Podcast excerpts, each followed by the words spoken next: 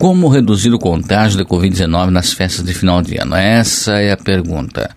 Para muitos, as ceias de Natal e Ano Novo são esperadas e planejadas por meses. As datas servem para celebrar e reunir a família e os amigos. Mas esse ano, em razão da pandemia de Covid, as festas terão que ser mais reservadas. Para evitar a contaminação domiciliar, como exemplo, a Secretaria de Saúde eh, organizou então uma série de orientações. Uma delas é celebrar apenas presencialmente com as pessoas do grupo de convívio diário, que vivem então na mesma casa, como explica Franciele Laroque, coordenadora da Vigilância Sanitária da capital paranaense. A gente sabe que o quanto a, ceia é importante para as pessoas, né? O quanto ela é importante, é uma questão muito cultural para o nosso país, a questão de ceia de Natal. Mas neste momento, não existe nenhuma recomendação de você trazer pessoas que não façam parte do seu convívio diário. Então, o que, que isso significa? Que é, as pessoas que não fazem parte do teu convívio diário, a sua avó que mora em outra cidade, os seus tios, os seus primos, que você não vê há muito tempo, não é o momento de se reunir com essas pessoas fisicamente. Famílias que têm idosos ou doentes crônicos devem redobrar os cuidados caso a festa tenha algum participante de fora. Todas as pessoas presentes devem usar máscara ou distanciamento de um metro e meio indicado durante toda a celebração, mesmo no momento das fotos e vídeos. A coordenadora da Vigilância Sanitária de Curitiba dá dicas para a ventilação do local. Para aqueles que têm possibilidade de ter um, um, ambiente externo à sua casa, é importante, então, se possível e se o tempo permitir, realizar é, a confraternização fora, né, no ambiente externo, que é muito mais ventilado.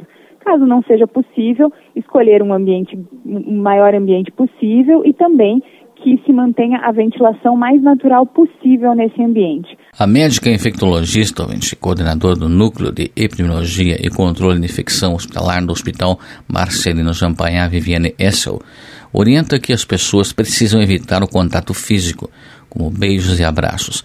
Disponibilizem álcool em gel próximo ao buffet e também ao banheiro. E se for contar com a presença do Papai Noel, que ele esteja de máscara e higienize as mãos no momento da entrega dos presentes. É muito importante que as pessoas não esqueçam que nós estamos em pandemia. Nós não vamos resolver a pandemia com as medidas de prevenção, mas a gente pode reduzir a velocidade aí dos casos e a gente conseguir passar por isso até que tenha uma medida eficaz aí de prevenção. Então, manter o distanciamento físico quando você precisar né, estar em contato com outras pessoas, esse distanciamento de um metro e meio, né, a utilização da máscara o tempo todo quando estiver fora de casa. É, mesmo que você esteja num ambiente de pessoas conhecidas, né, que você entra em contato todo dia, mas elas não moram com você, você tem que ficar de máscara o tempo todo. A máscara só deve ser tirada naquele momento realmente da, da alimentação e depois tem que ser colocada novamente. A infectologista cita que a preocupação ocorre porque a transmissão do coronavírus pode acontecer até dois dias antes do surgimento dos primeiros sintomas da doença e seguir até dez dias após, nos casos leves da doença, e até 20 dias após o primeiro dia de sintoma nos casos mais graves que precisam de internação.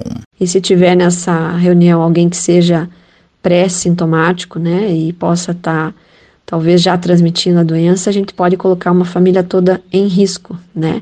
É uma coisa que precisa ser evitada porque realmente os momentos em que a gente está relaxado, sem máscara, né, no, momento de alimentação e falando bastante, são momentos em que a gente, né, ainda mais ambientes fechados, a gente pode, se tiver pré-sintomático, é, transmitir a, a Covid. E a principal orientação, se você tem sintomas de Covid ou teve contato com alguém suspeito ou confirmado de infecção pelo novo coronavírus, permaneça isolado e não participe das celebrações.